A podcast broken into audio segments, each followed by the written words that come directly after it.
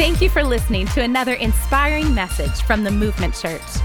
To find out more about the Movement Church, you can check out our website at theocmovement.com or follow us on Facebook and Instagram at the OC Movement. Good morning, Movement Church. Man, you guys look amazing. Turn to somebody next to you, and say, You look awesome. Turn to your second choice, say, You too. You too. Man, we're so glad that you're here. Uh, for those of you that are new with us today, my name is Carey. My wife and I are some of the pastors here at the Movement Church. And man, we're just so stoked to sit, spend our Sunday with you. We're so glad you, you were honored us with your presence today. And we got some great things in store for you as we dive back into the sermon series we've been in for a few weeks now. But I just want to tell you about a couple things happening before I dive in. And I don't know if you're if you're new here, you may not realize it, but there's a lot of things going on here at the Movement Church. We're about so much more than just Sundays. In fact, we would say that church happens between Sundays, and we've got connect groups that are meeting throughout Orange County at different times of the week, just growing in their faith and people being ordinary, real, authentic people, just saying, How do I become more like Jesus every day? But we also have some stuff happening right now uh, in a different continent. We have a church in Africa, which is pretty awesome. Actually, they met a little bit earlier. They're, they're, about, they're ahead of us, but uh, we have a feeding site there where we feed 400 kids every week, uh, a great meal every day, and you're a part of that, sponsoring that. But we're just honored today, uh, right here in our midst. We have an amazing couple that is visiting with us today, all the way from Africa. They're missionaries there. Uh, would you just do me a favor? Would you wave? This is Jerry and Karen Holte. Would y'all give them a movement church applause? Come on, like you mean it, real quickly. There it is.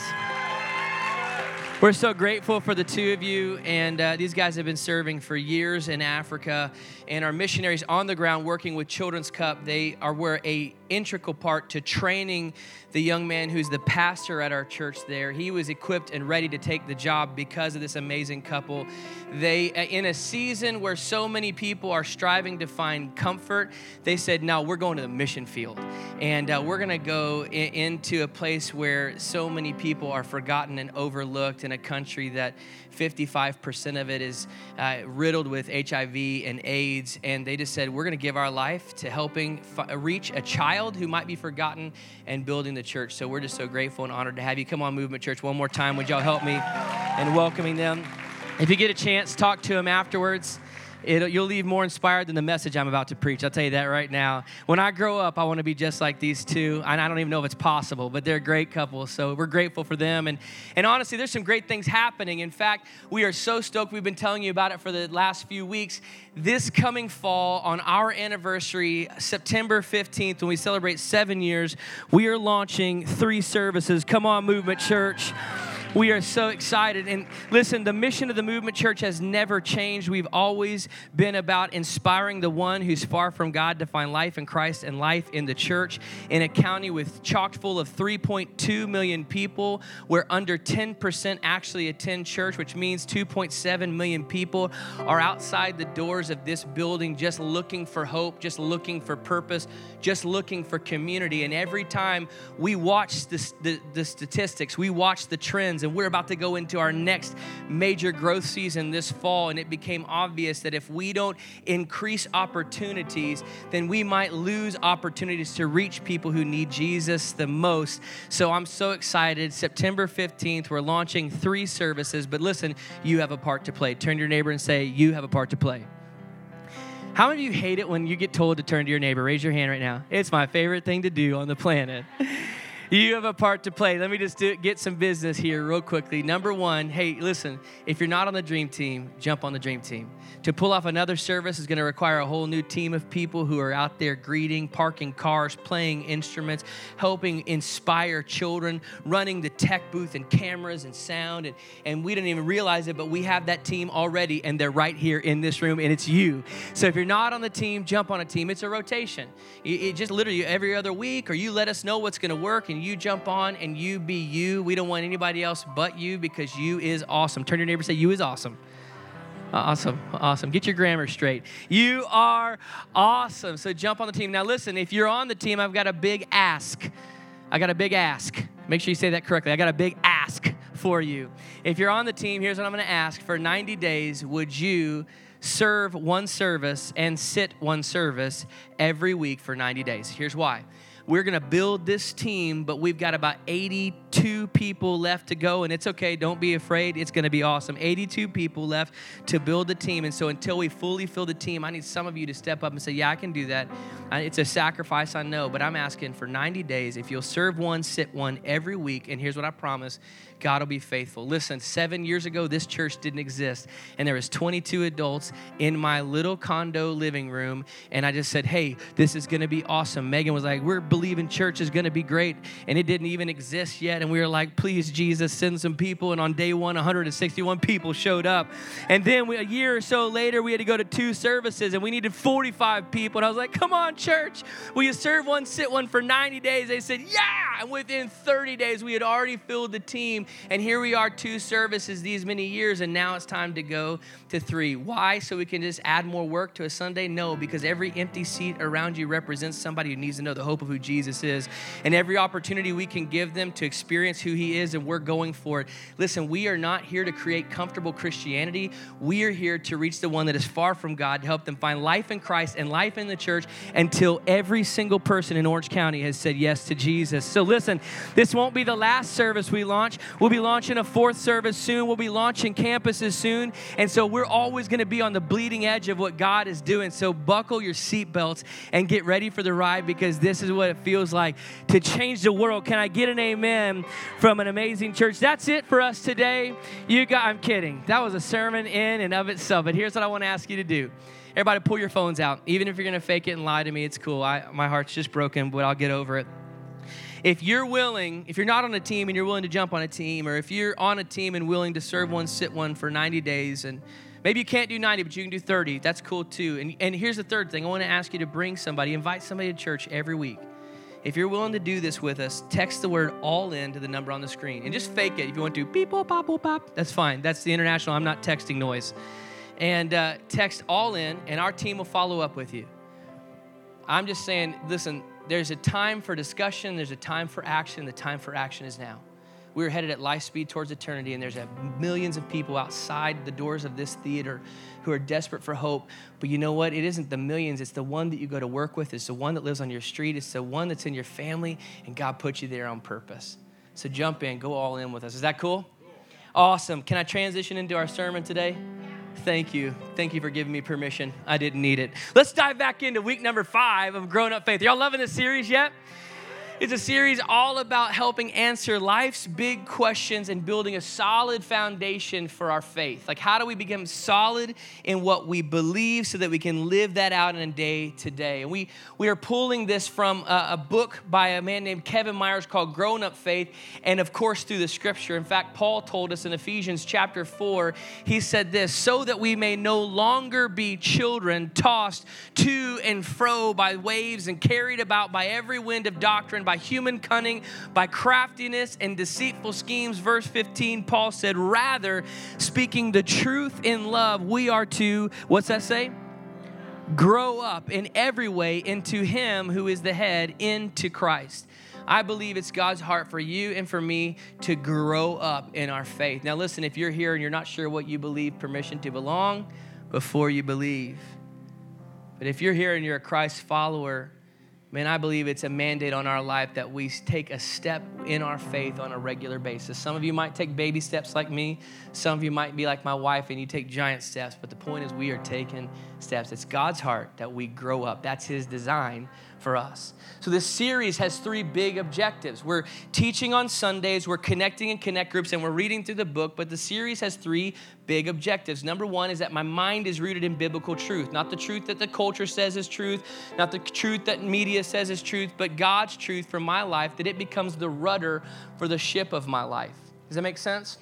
The second objective is that my heart is engaged in spiritual intimacy, not just the stale rigors and forms of religion, but that I'm actually active in a relationship with Jesus, a closeness to the person of who he is. And when that happens, I believe that my will will follow in holy obedience. So I'm shifting the way that I think, I'm engaging in a spiritual relationship, and the natural response should be that the Holy Spirit speaks and I'm obedient. That's the heart for us in this series. I'm going to pray for us as we dive in. Here's my challenge as I pray. My prayer is that every single one of us in this room would just lean in to what God wants to say. I woke up this morning after I was done studying. I just pushed my computer to the side and I just said, God, what do you want to say to me today? I don't want to just fall into the forms of religion, but daily I want God to have a tight grip on my heart. That He's leading, and here's the thing He's always leading. The question is, am I following? So let me pray for us today. God, we just thank you that you're here. Ah, oh, man, we look to you as the Bible says, the author and the perfecter of our faith. You are working for our lives, in and through our lives, and behind the scenes. So, God, today, help us to follow in obedience to whatever it is that you want to say. In the mighty and the precious name of Jesus, we pray. And everybody said, Amen. And that just means I agree. Thank you, church, for helping me out. Have you ever been half in or half out on things where you're, you're kind of both a little bit in and a little bit out? Like when somebody invites you to a party and you're like, I kind of want to say yes, but I may not want to go. You know I'm talking? Half in, half out. And, or maybe you watch a, a, a, team that you follow. How many are thankful that fall is coming and bum, bum, bum, bum, bum, bum, football season? Anybody else? Okay, the real believers do. So I'm excited. Football season around the corner. But you ever watched a player and he's half in, half out? Like maybe he hasn't finalized his contract yet. And so he's just not giving it all that he's got right now. And you're just so frustrated or or maybe, maybe you, you've experienced or you have been half in, half out in marriage. Like kind of fully there, but not really. Like I kind of want to be invested. I kind of want to work on the things inside of me and be what you need, but I also kind of want to be what I, I'm going to do me. I want to be what I need. Or half in, half out on dating, like kind of committed, but not fully committed. Maybe half in, half out on your budget. Maybe you did Financial Peace University and you put a budget in Excel spreadsheet, baby, and you thought that because you put the numbers on a screen that it would automatically make your budget work. But if you don't actually follow the process, right? Are you talking? You, feel what I'm talking about right now? You can have a budget in a file on a computer somewhere, but if you're not actually doing and working the budget, you're half in, half out, and then you don't have the money you're hoping to have. Are you tracking me? Anybody else in here? You ever been half in, half out with fitness? Maybe you're working out like a beast and you're also eating like a beast. Can I get an amen? And you're just like, why? What happened? And all of a sudden you realize your metabolism is dead and you wake. No, that's too much information. I apologize. It, half in, half out, right? It's this idea that there's a lot of effort and not a lot of results. A lot of effort and not a lot of results. Half in, half out is costly. Lot, I, got to expend a lot of energy, but the result, the payoff isn't working. And, and I just want to challenge you that a half in, half out is a dead faith as well. And my fear is that, that so many of us wrestle with that in our relationship. We give God most of us, but not quite all of us. I'm obedient in the areas that are convenient, but not in the areas that I'm struggling with. And it's a half in, half out. And you need to know that God went all in for you. He went all in for you. I love what 1 Peter 2 9 says in the New Living Translation, but you are a chosen people. Turn your neighbor say, You're chosen. You are a chosen people, a royal priesthood, a holy nation. I love this. God's special possession, that you may declare the praises of him who called you out of darkness and into his wonderful light. Verse 10 says, You were once not a people, but now you are the people of God. Turn to your neighbor and say, You chosen. You chosen. You are set apart. You are chosen. You're set apart. But listen, people are still asking the question. People in our world are asking the question why don't Christians look different from everybody else? We're exploring the 10 big questions that all of humanity is asking through the book Grown Up Faith by Kevin Myers. And this is one of the major questions. Why don't Christians look different from everybody else? If you're chosen, if you're set apart, why is it that Christians don't look different from everybody else? And I think it's a valid question. The answer is we should look different. We should. There should be different aspects to our life. But the problem is, so many of us, and I'm not talking about the people outside of the room now, but I'm talking about us in here. So many of us have chosen a half in, half out faith. And so the reflection of our life is not a distinction, but rather it looks like everyone in the world that we live in. And as a Christian, I'm called to battle sin, not settle in it. I'm called, called to battle sin, not settle into sin. And that's where the distinction lies. The good news is you need to know that in the eyes of God, God looks at you as different. You see, when he sees you, he sees someone different. When he sees Michael, besides just seeing an amazing, good looking man who's an awesome husband and father, man, yeah, come on, with a crazy past, he sees Michael through the eyes of what Jesus did for him. Now, he can look, Michael can look through his past and see all the problems and all the hurts, the habits, and the hangups, but he had a moment where he said yes to Jesus. And now the work that Jesus started and finished on the cross is the righteousness righteousness for Michael. When God sees him, he's like, Yeah, what's up, bro? And now his wife might see the imperfections, but that's not important for today. But God sees Michael through the lens of, man, this guy, his unholy nature has been reunited with God because of Jesus. Reunited and it feels so. Oh, come on. Y'all are way better than first service. Michael's been made holy before God. So when people are asking the question, what they really mean is why isn't there a clear distinction? Why is it why isn't there a clear distinction? Jesus obviously was challenged with this and frustrated because he prayed for his church. In John 15, he said this, "My prayer is not that you take them out of the world." So I'm not don't don't take them out of the world, God, but that you protect them from the evil one. For they are not of the world as much as even I am not of the world. Look at verse 17. Sanctify them, which is a growing up, by the truth. And your word is truth. I love how Jesus did that. He always comes back to the fact that God's given us the answers and the insight and the information that we need in His word. But He says we are to be in the world and not of the world. We're to be in the world and not of the world. I want to illustrate this for you today, and I've got an image with four quadrants or four uh, squares, and I, I just want to kind of illustrate this. And here's what I want to challenge you to try to identify where you fit into this illustration. Now, not your neighbor, not the person you brought with you, but you specifically, because I think Jesus is trying to get us to grow up in our faith, and I think most of us don't realize it. But slipping into a half in, half out Christianity is way too easy in the world that we live in today. So he says we're to be in the world and not of the world. So the first quadrant is that we are in the world, and the second is that we are not in the world. In meaning that we are relationally engaged with people in our world who are not believers. I don't know if you realize this, but we live in a fallen world with people who are not relationally connected to Christ. We live in a world where people don't value the truth of God's word as truth. And what he's saying is that we're to be in the world, relationally engaged with the people who don't have the same values that we have. But the other quadrant is not in. And this is to be relationally separate from the people in our world. I'm not going to engage or connect with people who are not followers of Christ. This is an environment that I grew up in. I grew up in an environment at a great home with a mom and dad who loved the Lord and loved each other, and they were working so hard to keep us from experiencing the issues of life that we were inundated and completely surrounded with everything quote unquote Christian. We had a Christian educational environment, our entire social construct was merely within church, so everything was this. Not that they hated the world, but they said, We're not gonna be in the world, we're gonna separate ourselves from it. The third quadrant is where Jesus said we uh, are not, are to be in the world, but not of the world. So here we see this to be of the world is to settle into sin, is to make it acceptable.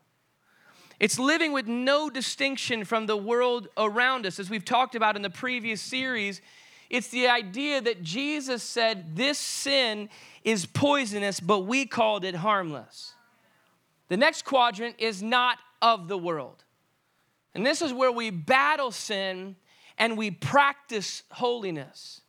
So these four quadrants means that there are four groups of people. Can we dive into this this morning? So I want you to identify which one you might be. Four groups of people four groups of, if you will, of Christians. So, first we have those that are in the world and of the world, which means they're relationally connected to the world, but they're also uh, buying into the values that the world and the culture say are true. So, they're in the world and of the world. And Jesus called this group worldly. This is the same phrase that Jesus used describing these individuals. The next group would be not in the world, but of the world. And Jesus called this group Pharisees. See, they would not hang around sinners, but they ended up living just like them over and over again. And when Jesus would interact with Pharisees, he would call them whitewashed sepulchres. He said, You have the appearance of godliness, but you're nothing but an empty tomb.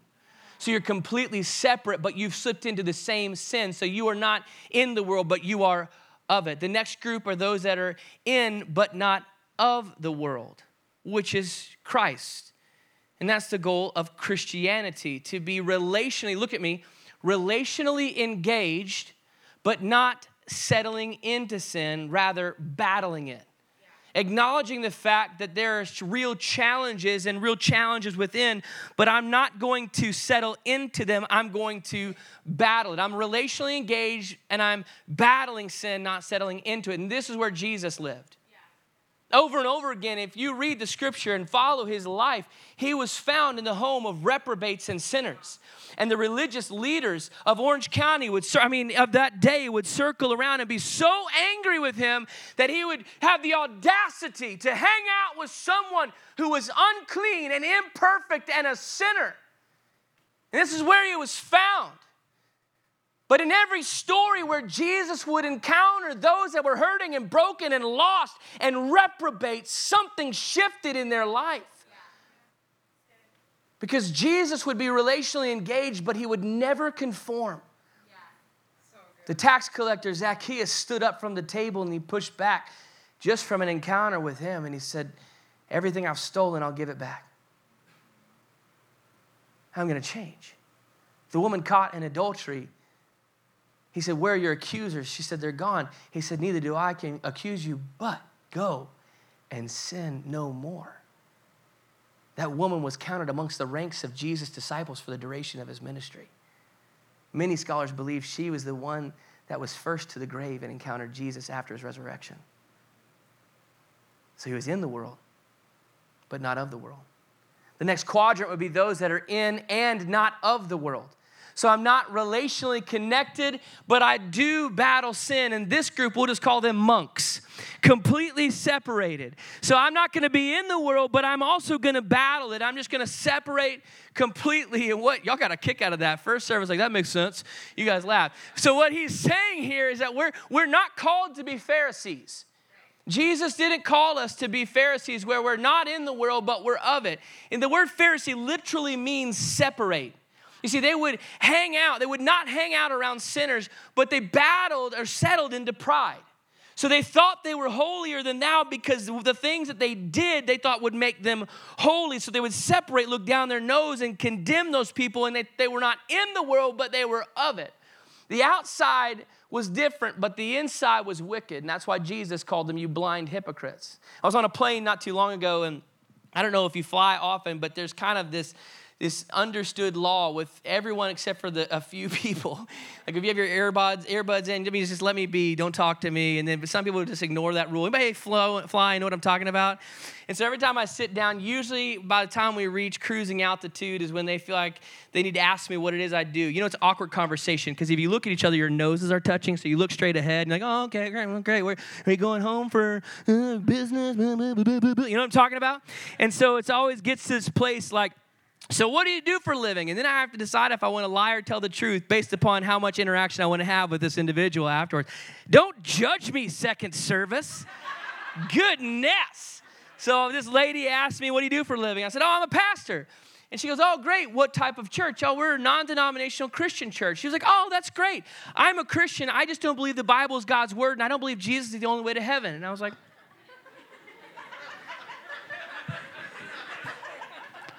What was that?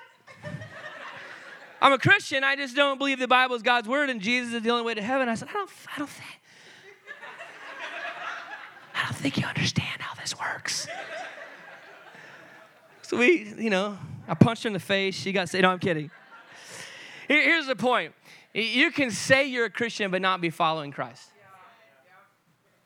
You can, you can say you're a Christian but not be following Christ. So what does it mean to follow Christ? It means I, I don't settle into sin.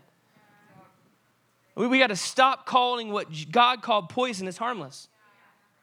I don't settle into sin. Paul would say it this way we have to put off the old self and put on the new self. The grace and forgiveness of Jesus was to free us not from to free us from sin, not for sin. So when Jesus gave us grace and forgiveness, it was to free us from our sin, not that we could go right back into it. Does that make sense? In Ephesians 4, Paul says this, verse 21 When you heard about Christ and were taught in him in accordance with the truth that is in Jesus, verse 22, you were taught with regard to your former way of life to put off your, what's that say? Old self, which is being corrupted by deceitful desires, to be made new in the attitudes of your minds. And verse 24 says this, and to put on your new self, created to be like God in true righteousness and holiness. Sin is destructive, it still destroys whether or not you are a believer. And Paul is saying, you got to put off your old self and put on my new self. Listen, if we think that following Christ gives me permission to live in my old self, we got the wrong doctrine. Grace that makes sin seems harmless is not God's grace. He said, This is poisonous. This is sin. Sin equals death. And we continually, over and over again, call it harmless. We're called to battle sin, not settle into it. Now, listen, let me just give you some, some ease here for a moment. It's okay if you stumble or fumble the ball or fall into sin, but when we do as a follower of Christ, our response is not to justify it, but to repent. I, don't want this anymore. This is my old self creeping back in. I don't like this on the inside, and I, even though there are times I want the old self, God, I'm sorry. I want to walk in the new self that you created for me. There's a growing up process to our faith, it's a putting off of the old and a putting on of the new. Putting off of the old self and putting on of the new. Can I just tell you, I'm working on this all the time. I've been following Jesus since October 6, 1986. And I'm still working on this whole old self, new self thing. You know when it surfaces the most? Is in traffic. you know, you know what I'm talking about? Yeah. In the carpool lane and the guy in front of you is going slower than the rest of traffic. That will be hell for eternity and you can't change lanes. You just have to sit behind them. If I had a flamethrower, I would torch their car. Don't judge me. I've prayed that someone would invent digital signs on every side of your car so you could type what you're thinking about them. Why are you saying no? It's all healthy thoughts like, God bless you, get out of my way. and the motorcycles are splitting the lanes and you're stuck and you just want to open your door for a second. You thought it too. Okay, I'm not alone. All right, I'm not alone. Y'all are horrible. horrible. And it's funny to talk about in traffic because it seems kind of harmless, but you know where else I struggle with the old self and new self is in my thought life. Like if you could plug an HDMI cable up to my brain and we project it, I would never come back to the church. like Some of the things that I think, I just think, man, are you camped out over here in the old self? Like, that's the hard one for me. I, I don't know what, what part of your old self you still struggle with, but man, that's a rough one for me. And I've been in this game for a while. And then Jesus came in and he said, This can't be the distinction of your life. See, when we live in the old self, even if we try to hide it, if it's on the inside, it will surface. The Bible says, out of the abundance of the heart, the mouth speaks. So you can try to hide sin. You can try to hide the corrosiveness of it, but it will seep out and permeate into every part of your relationships. And that's why people are asking the question why aren't Christians different from everyone else? And Jesus came in and said, I recognize there's an old self. He never said, You're an idiot if you go back to the old self. He just said, Daily, you got to get rid of the old self. He said, The thing that should be the distinction for your life are called the fruit of the Spirit. Love should permeate through everything you say, think, and breathe and do. Joy should permeate, peace and patience. No one loves patience. The only time you need patience is when life sucks. Can I get an amen? When it's amazing, like, I'm so patient right now. Yeah, what are you doing? I'm at the beach. Great. I don't know why I apologize. Let's take that off the podcast.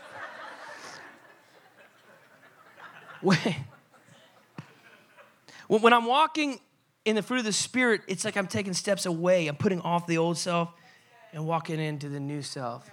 It's the evidence that I'm a Christ follower. The evidence that I am a Christ follower is that I'm battling sin and I'm not settling in my old self. We're not called to be Pharisees. We're not called to be worldly. We're called to be like Christ. We're called to be like Christ. And battling sin is what creates the distinction. It's what sets me apart. The good news is I don't have to set myself apart. I don't say, hey, look at me, I'm a Christian. And please don't. If you do that, don't invite people to our church. Send them to another one. All I got to do is just live in obedience. And when I do that, that permeates through every conversation. And that's when people say, I don't know what it is that you have, but I want that. They recognize because there's a distinction, it's a set apart. Listen, hear this. Transformation is when I take the big principles of God and I translate them into the little practices of life. The big principles and I translate them into the little practices of life. John wrote this to the church. He said in First John chapter 2, he said, My dear children, I write this to you so that you will not sin. Like the goal is that we're not walking in sin. You can never remove sin from your life because you were born into sin. But to sin occasionally is very different than to walk in sin. He said, I'm writing this to you so that you do not sin. But he goes on and he brings back the grace of who Jesus is. He says, But if anyone does sin, when it happens, we have an advocate with the Father, Jesus Christ, the righteous one. He is the atoning sacrifice for our sins, and not only ours, but also for the sins of the entire world. So when I sin, uh, the response should be repentance. I'm not losing my salvation. The response should be repentance. But listen to me repentance is not asking for forgiveness, repentance is turning. It's saying, okay, I, I want the old self. I want that right now so bad, but God, I'm here again I'm sorry. I'm walking back towards this new self. I want my mind rooted in biblical truth. And God, I want you to hold my heart in your hand that, that when it beats, it's because it's beating for what you want it to beat for. And God, I just pray that then my, my response would be to, to follow in holy obedience. And you know, David prayed this prayer. He said, Create in me a clean heart, O God. And when I read that for the first time in a revelationary moment, it was so, it was like a breath of fresh air because for me, everything in life I have to hustle for. Y'all are naturally gifted, I'm not. Like I have to work hard for relationships. I have to work hard to get good at things. It, it is a, the struggle is real.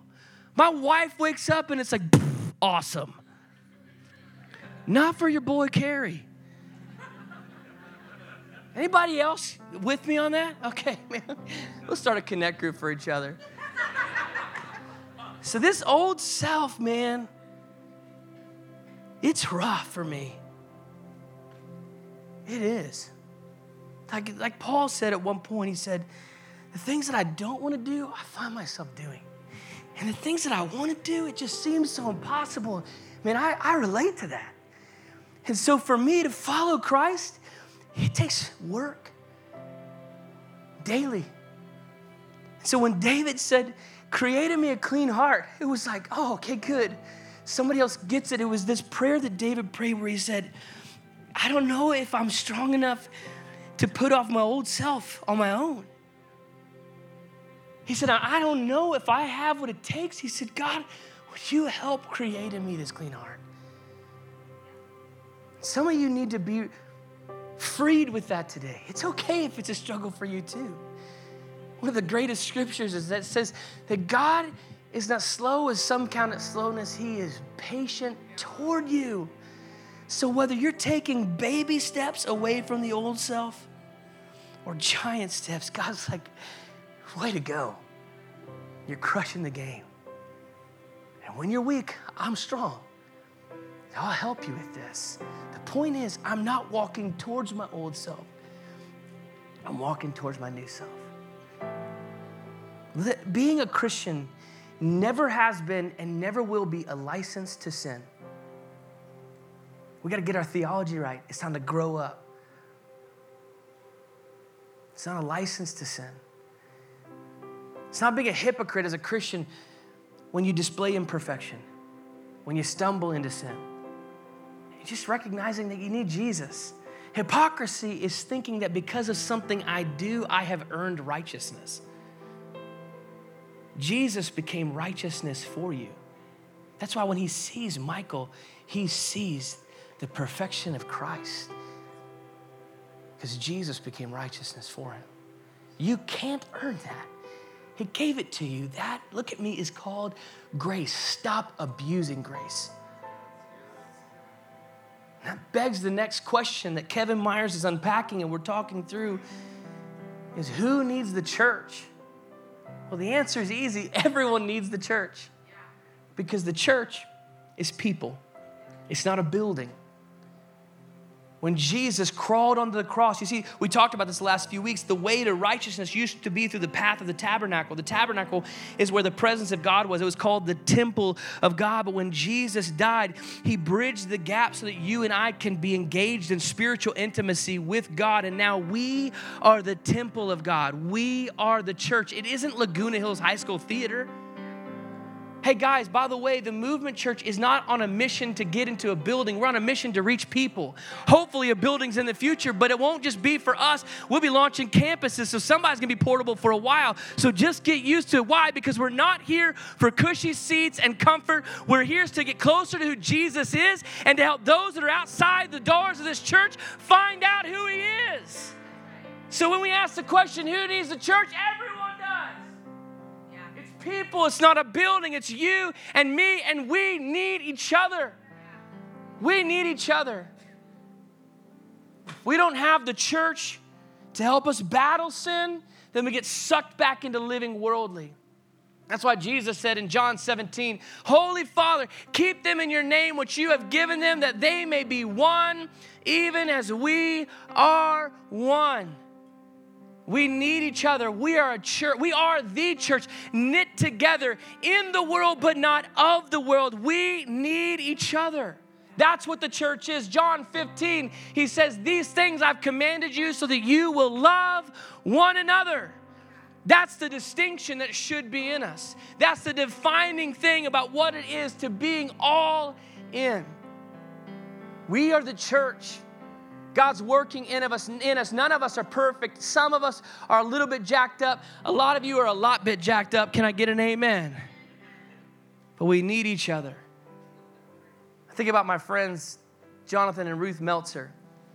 A few weeks back, found out they were pregnant and went in for their second doctor's appointment, did a sonogram, and there was no heartbeat. It was devastating. I said, okay, listen, we're gonna be come back in in a week and we're gonna finalize this process. And they immediately got on the phone, texting some friends on their team, another good reason to be a part of the team. People started praying all around. Went back in the next week, preparing their heart for the grief. The grief. They did one more sonogram, and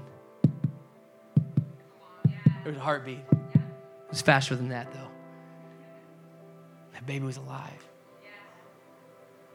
Thank God for the church praying with them. Fast forward a few weeks, they went in again. There were some complications. A cyst was found on the baby's brain. They text the team, be praying. Went back again. Doctor said, hey, I think this is going to be okay. I think the cyst will fall off. I think we got a couple more checks to find out. They find out the answer on Monday. You know what? The Meltzers needed the church. And we pray believing for the outcome, but that's not the goal. The, out, the goal is that when life hits you, we remind each other you are not alone you are not alone. And you may not be in the Meltzer seat of the bus. Maybe you're on the strong side of it. Then you need to be the person rallying around those that are hurting within the church. You are not alone. We need each other. Turn to your neighbor say, We need each other. Turn to your other neighbor say, We need each other. Tap the person in front of you and say, We need each other. Listen, if you need me and I need you, there's a song in there somewhere. Doesn't it stand to reason that the people who are not in this room yet need the church too? In the third century, there was this great movement, and after great persecution, Rome finally established the Christian church as the church of Rome. So everyone in the empire were Christians, meaning no one was really a Christian. And this group of men decided we've got to shift some things. We, we are not called to be of the world, so we got to separate. And they separated themselves from everything, and they were called monks. And they literally walked like Christ, like completely devoted they would pray for hours upon hours and hours and dive into the scripture and unpack some things. And even some of their writings are some of the best writings to this day. But they were becoming more and more like Christ and yet further and further away from the people who needed Jesus the most. So, what good does it do anyone if I love the Lord and He's shaping and forming me, yet nobody hears of it? We're never called to be Pharisees or worldly, nor are we called to be monks. We're called to allow God to do something on the inside, to follow Christ, and to make sure that my life is a reflection of who He is, but then to be light into darkness. Jesus said, You are the light of the world, not your neighbor, not your friend. You are the light of the world. God chose you. I don't know why, but He did. And He chose me to be light into darkness. Why? Because I'm constantly putting off my old self and putting on my new self, putting off my old self and putting on my new self. God's doing something, stirring something in my life. And as a result, I'm getting freed from the things that used to hold me up, the things that were leading to divorce, the things that were leading to bondage, the things that were leading to a place of a prison within my soul. And now I'm stepping into the fullness of what God has to me. I'm being awakened to what God is doing. And guess what? 2.7 million people outside these doors need to know the story of your life. You are light in darkness. If we're not careful, we'll become just like those monks and we'll make following Christ about us or we'll make church only about us. Let me tell you how that surfaces. Well, why are we going to three services? Seems to be enough room right now. You want me to serve? No, no. I, I love it. Somebody else can help out with that. From I'm, I'm tired and I'm exhausted. When we make church about us and we hear sermons like this and we start to feel that thing on the inside and then we try to leave as fast as we can because it just would prefer the comfort of showing up. And we forget that God crafted and molded you in your mother's womb for this moment and this time in history and placed you in a neighborhood and at a workplace and in a family and with friends in a social construct, not so that you could be darkness in darkness, but so you could be light that the distinction of who Christ is would begin to shift and change some things on the inside, and that we would bring light into a dark world. Jesus came to seek and to save the lost. He talked about himself being the great physician. He said, I'm not looking for those that are well, but I'm looking for those that are sick.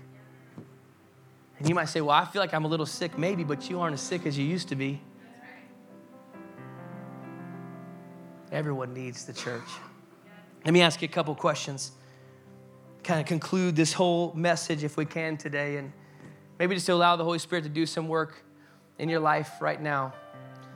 Are you half in and half out in your relationship with Christ? Kind of playing that game where surrendering sometimes, but not all the time. Are you half in and half out in your relationship with Christ? Where in your life are you settling in sin rather than battling it?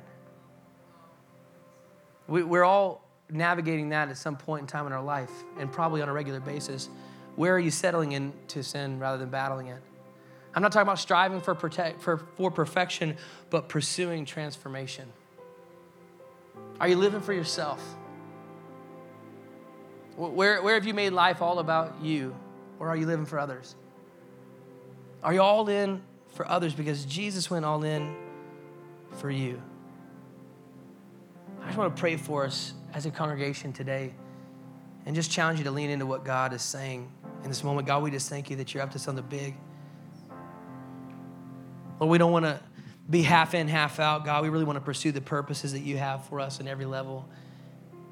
Help us to see the areas where we're settling in sin rather than battling it. God, help us to see the areas where we are living for ourselves rather than living for others.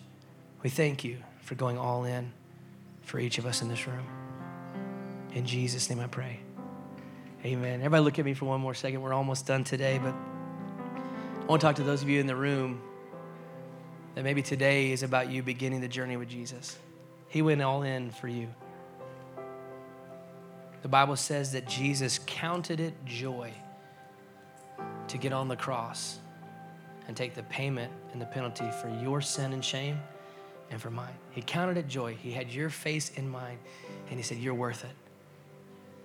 But there's a starting point, not church membership, not getting your life right, but just simply saying yes to Him. And if you've never begun that journey, in a moment, I'm going to give you a chance to do just that. And look at me right here in the eyes, everybody in the room. Some of you in this room prayed a prayer like that, but you've been living with your old self. And today I want to challenge you pray that prayer with me and repent, saying, God, I'm coming back to you.